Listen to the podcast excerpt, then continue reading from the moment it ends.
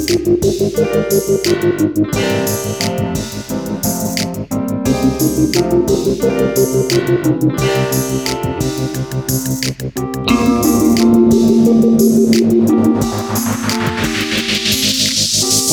the Mukilteo Football Show. My name is Miles. The turkey has been eaten. The clam chowder consumed. We had three games yesterday. Couple of naps. A good game in the middle. Uh, Chicago at Detroit. We started Thanksgiving Day with the double defer. the coin toss. Detroit deferred, and then Chicago deferred. And the ref said, You both cannot defer. It is a day of nostalgia after all. We've got to do something weird in the coin toss in Detroit on Thanksgiving. But the Bears ultimately defeat the Lions 16 14.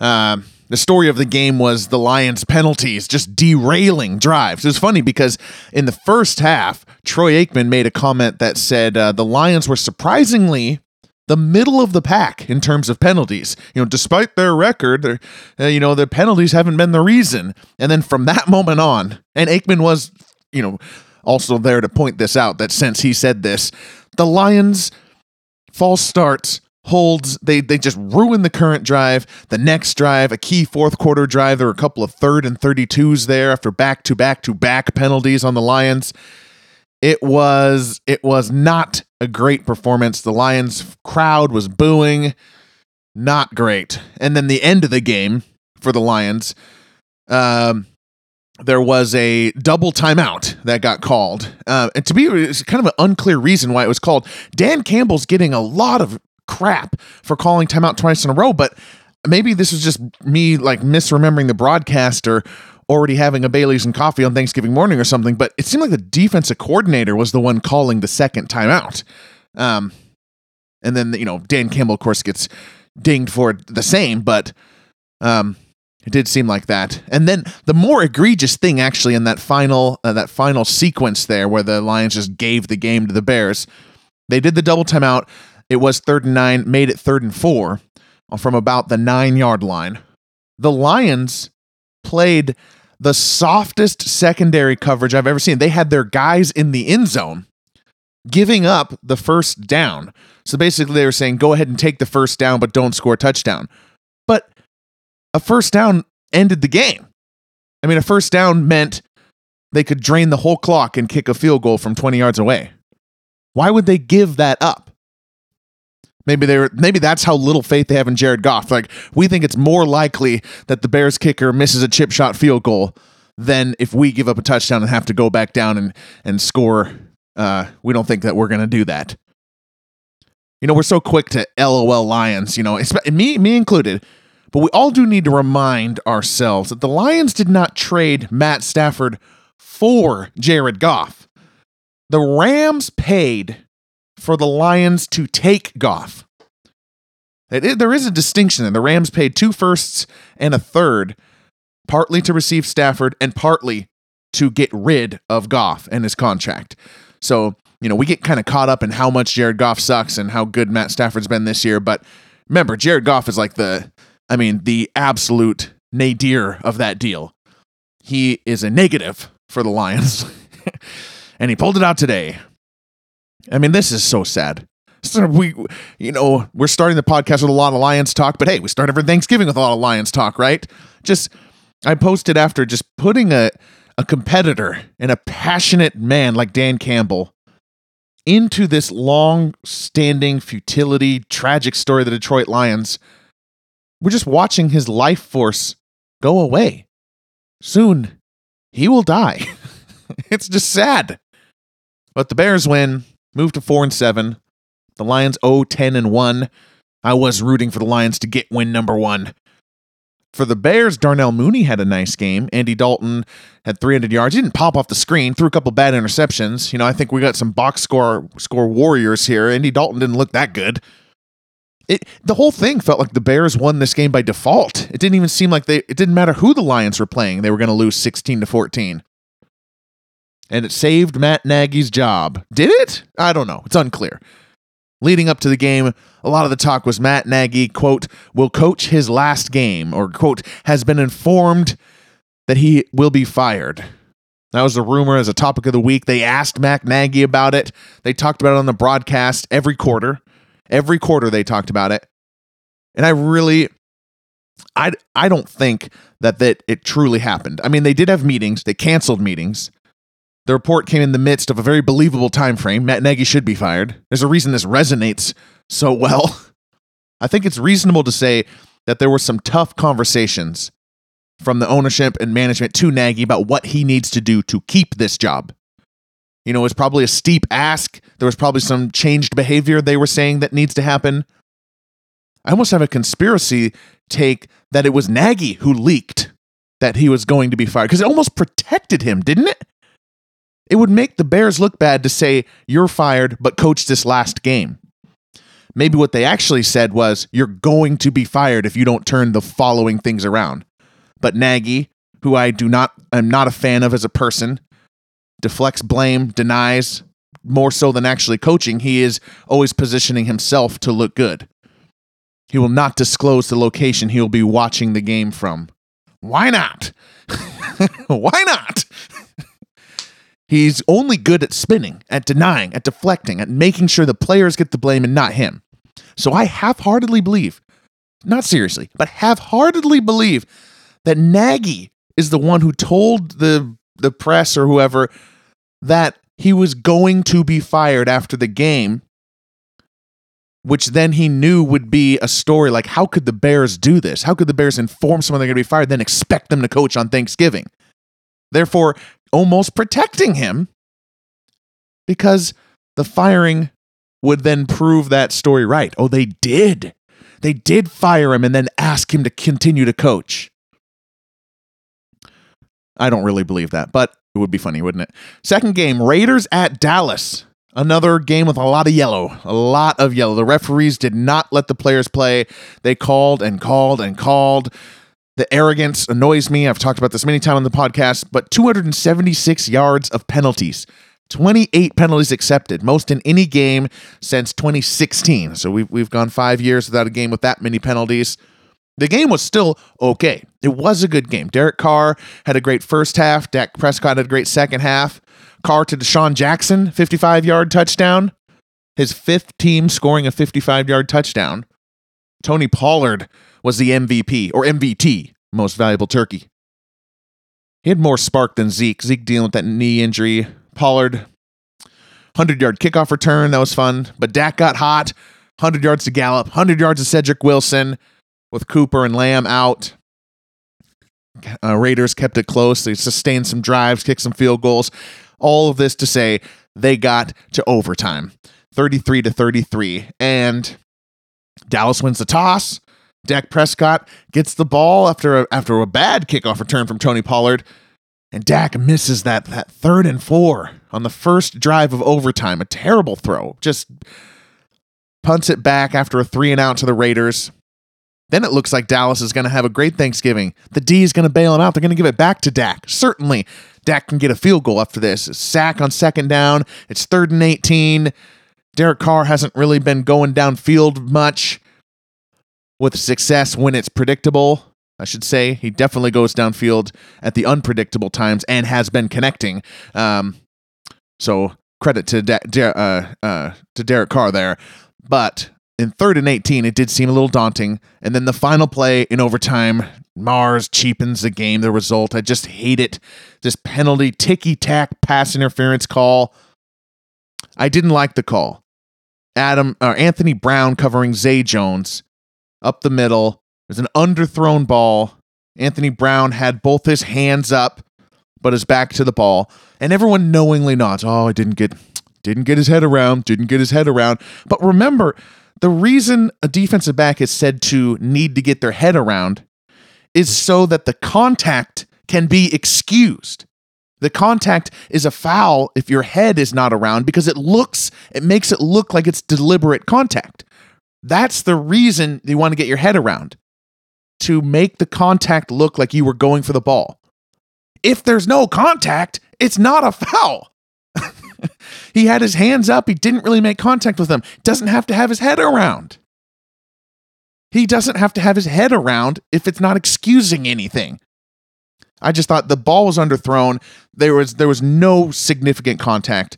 Though, to be fair, Raiders fans listening, there was holding on that same play uh, from from the from the Dallas secondary. So I think there was going to be a penalty uh, either way. All that said, Raiders deserve to win. Big game for both the AFC and the NFC. So I I do not uh, um I do not call this game like a, a fraudulent game, but it was just frustrating to have the game settled in that way. Uh, with a bunch of yellow, especially after the Lions game where they had just been going so many penalties over and over.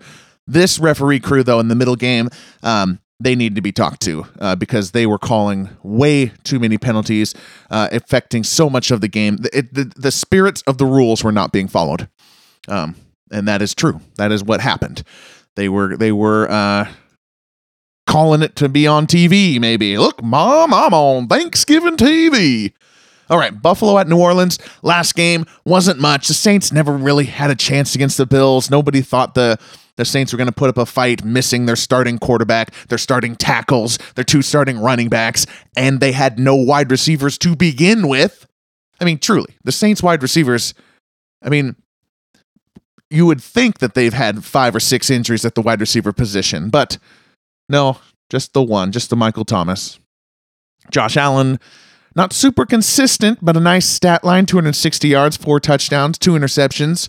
He was looking good, comfortable running the ball. Stefon Diggs touchdown. Oh, that was a highlight right there. Just a filthy in and out route on Marshon Lattimore. Diggs ends up wide open by the pylon.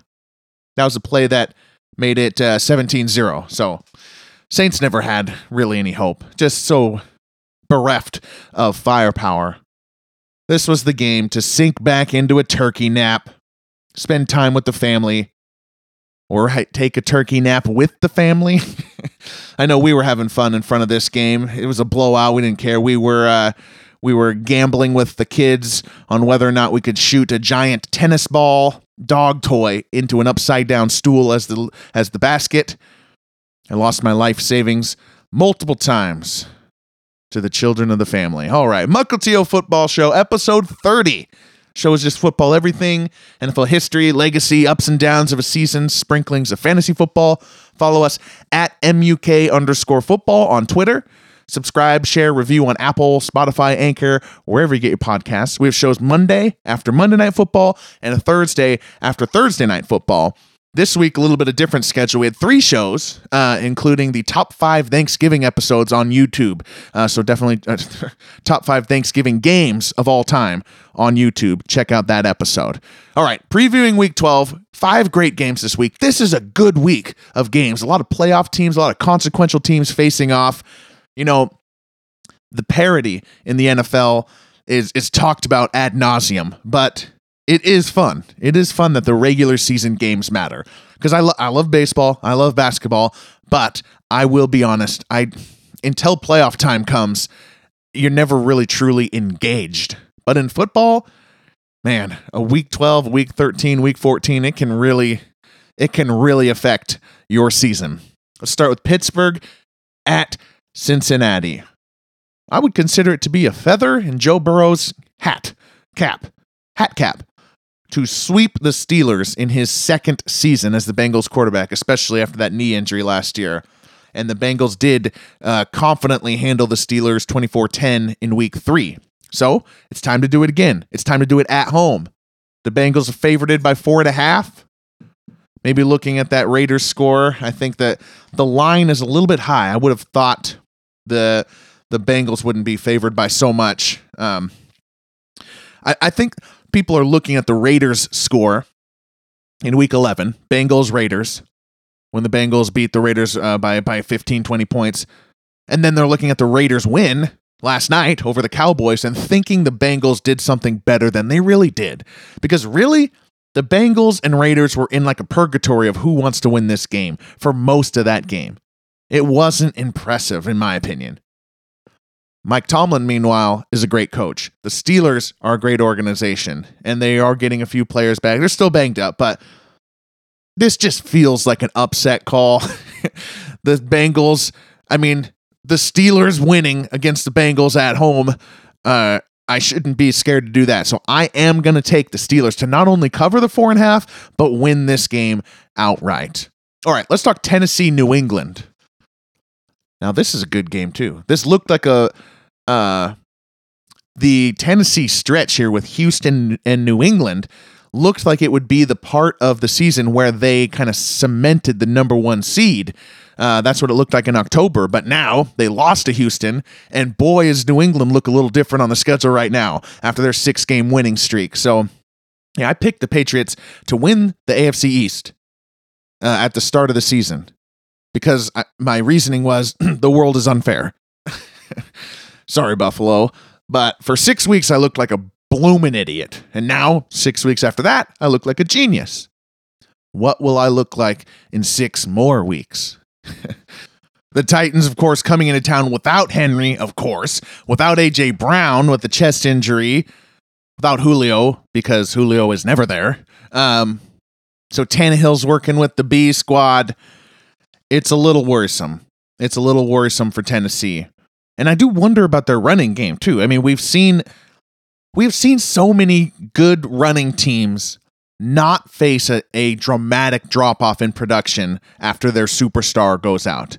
You know, the we always get the pregame old guys spelling doom like, oh, they really, the Rams really need Todd Gurley for this run game to work, and then it's fine. The Steelers really need Le'Veon Bell for this running game to work, and it's fine. The Packers really need Aaron Jones, and it's fine. The Vikings really need Dalvin Cook, and it's fine. The Panthers really need Christian McCaffrey, and it's fine.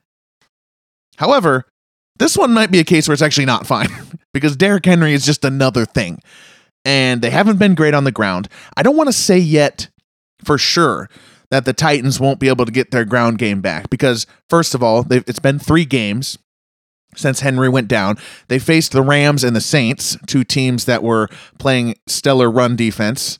Um, then with uh, uh, against Houston, they did have 100 yards on the ground, even though they were playing from behind uh, quite a bit. So I don't think we fully know yet. And they're trying to find the right back, right? It's not Adrian Peterson. He's been cut. D'Onta Foreman looks good, uh, but can he keep it up? You know, he had that Achilles injury, and we've seen running backs have trouble ever coming back from that. Um, Jeremy McNichols was hurt. Dontrell Hilliard signed from the practice squad. Who knows how it's going to go? But uh, if, the Titans can't get their running game back, can't get their running mojo back to at least 75% of what it was with Henry, they're not gonna they're not gonna uh, do very good. That's my analysis. um, the the number one seed is definitely out of the question, and it already kind of is with that Texans loss because now the Sharks are coming, and Mac Jones is coming, getting hyped for Rookie of the Year, especially with Ja'Marr Chase going down. The Patriots, the Bill Belichick defense I don't know. I, I mean, I don't see any way that the Titans win this game. And I know that the Titans have beat the Bills. They have beat the Chiefs. They have beaten the Colts when we didn't think they were going to. They beat the Rams when we didn't think they were going to. But everything comes to an end. Everything comes to an end. Now, too many people think the Titans can do anything. So now they'll lose a bunch of games in a row.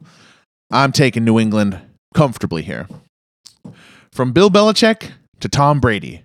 It's 2021, Tampa Bay at Indianapolis, and the MVP race is storyline in this game with Tom Brady and Jonathan Taylor in the same game. Now, you know my opinion, a quarterback's going to get this. You know, the MVP voter voters are they're going to slip into their breakfast nook, open up a crisp printed newspaper to review the headlines and this game will matter for the MVP race. They want to see Brady do good against a dark horse MVP candidate like Jonathan Taylor. Why does it matter? I don't know. But the MVP is voted on by a bunch of old fogies.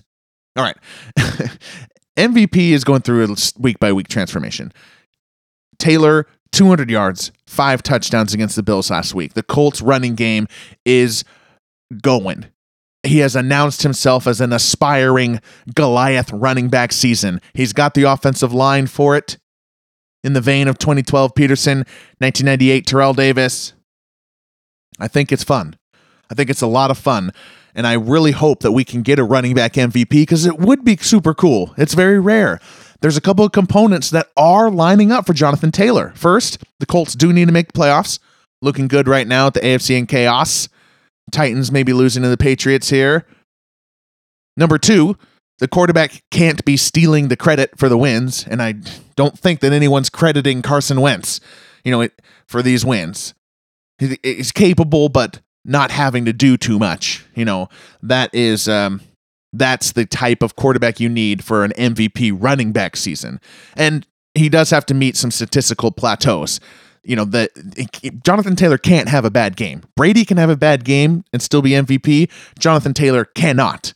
He's got to continue to accumulate stats. He's got 1,400 yards right now and 15 touchdowns. He's got to average at least 100 yards a game and get up over 2,000 scrimmage yards um, for the season. Uh, or get up over 20 touchdowns somehow uh, as well. So one of those things has to happen. Um, so not likely, but you know, you know, I love talking about this stuff. And if Brady gets to 45 touchdowns or 5,000 yards, it doesn't matter what Jonathan Taylor does. And believe it or not, yes, it's 2021. Tom Brady's 44 years old, and he is on pace for 45 touchdowns and 5,000 yards in 16 games. Forget the 17th game when we talk about on pace. In context of history, 45 touchdowns or 5,000 yards, if Brady keeps up this pace, he will reach it and then have one more game. And it's possible because as I said, the the weapons are there, but also the other factor which shouldn't count an MVP but kind of does and, and maybe should is that the defense and the secondary of Tampa Bay is still getting healthy and uh, and at a risky um, risky place as far as winning games. So in this actual game, I will take the Buccaneers. They have so many more ways of winning the game. So many more. They can lean on Fournette. They can lean on Ronald Jones in garbage time. They've got a good offensive line, just as good as the Colts, in my opinion, especially Quenton Nelson banged up. Um, and the Colts really only have one thing they can do, which is take a lead early. And when they do take a lead early, you know, Tom Brady is not going to pull a Josh Allen. Tom Brady will stay calm and they will sustain drives. Um, so I will take the Buccaneers here. If the Colts win, that's a huge deal for Jonathan Taylor's MVP candidacy. Why? Why does it matter if Jonathan Taylor does this against Tom Brady versus if he did it against Baker Mayfield? I don't know. But the MVP order- voters are old and they only follow narratives. And I'm hard on them. All right. Rams at Packers. Aaron Donald, Aaron Rodgers, Aaron Jones likely to play the Aaron game. Donald, uh, they, so this these teams faced off in the divisional matchup in 2020, divisional playoffs.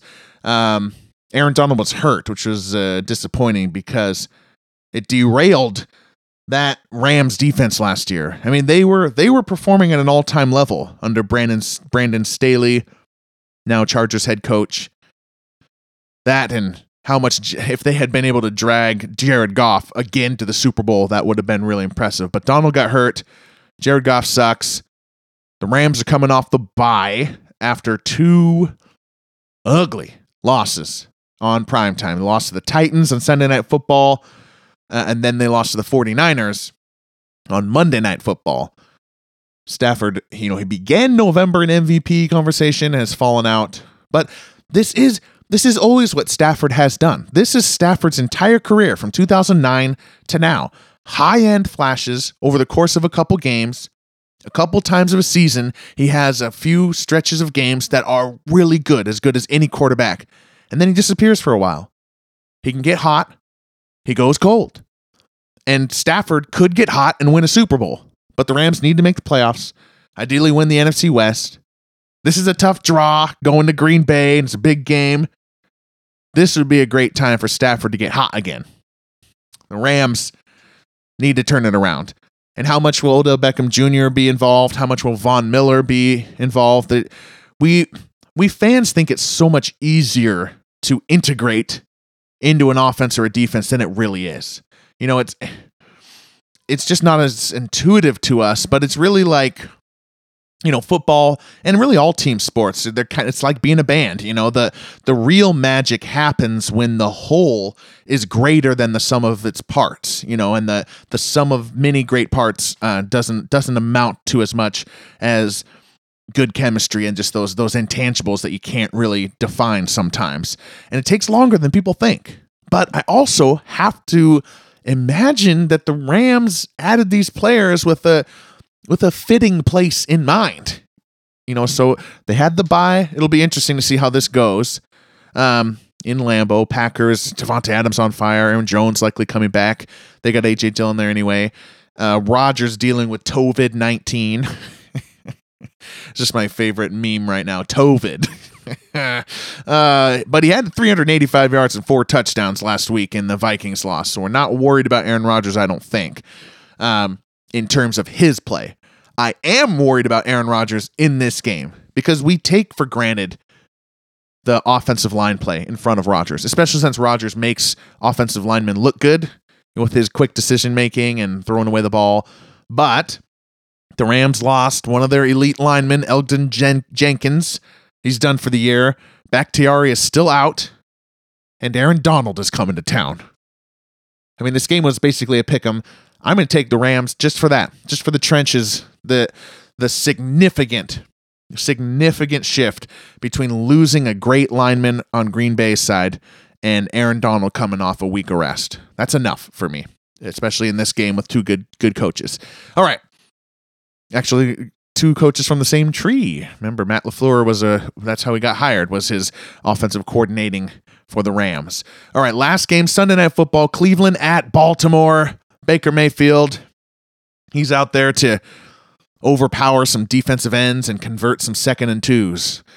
I just wish he would just admit it. Go down. We talk about this all the time, but he's hurt. I cannot get behind Baker because, as I said on the Monday podcast, he will remain hurt because his playing style is, is going to create that. And at what point is Case Keenum a better option? I mean, I'm seriously thinking about that. And I think this game may be a turning point uh, for that. Uh, I'm worried about the Browns, worried about Baker, especially with such a good roster. Sunday Night Football shine a major light. First overall pick in the 2018 draft, Baker Mayfield. Not as good as the 32nd pick in that same draft, Lamar Jackson. He'll be back. He was sick. Um, I do believe that there was an illness that went through the entire group, the entire Ravens. You know, I'm a conspiratorial guy. I think the teams lie. They pretend not to uh, do things. I mean, after all, we heard on the broadcast yesterday, Saints Buffalo. They're like, "Oh, Taysom Hill. The reason he's not playing is is a foot injury." Well, that's not on the injury report. So, can we ever trust an injury report ever again? No, we can't because there's there was a foot there was a hurt foot. It wasn't on the injury report. They so they lied. They lied. Anyway, I think the Ravens lied. I think there was an illness that went through quite a bit more. It got Lamar Jackson, got Hollywood Brown. Remember, Rashod Bateman was also out for a couple practices there. I think that affected them last week. And, you know, we we feel the lacklusterness of the Tyler Huntley game. They won. They won, beat the Bears, but we didn't like like the passing game and stuff. I think the Ravens are just fine coach of the year, John Harbaugh. Truly, he has dealt with some heck of a stuff. Um, that's my vote so far going into week 12. So I'm going to say the Ravens win this game. Favored by three point three and a half. I will take them to win and cover comfortably. All right. I will see you all on Monday to review week 12. Hope everyone had a happy Thanksgiving. I'm thankful for the show. Uh, thankful for my mom and my grandma who both. Uh, uh, inspired the show. And I just uh, thank you all for listening. Appreciate you. Bye.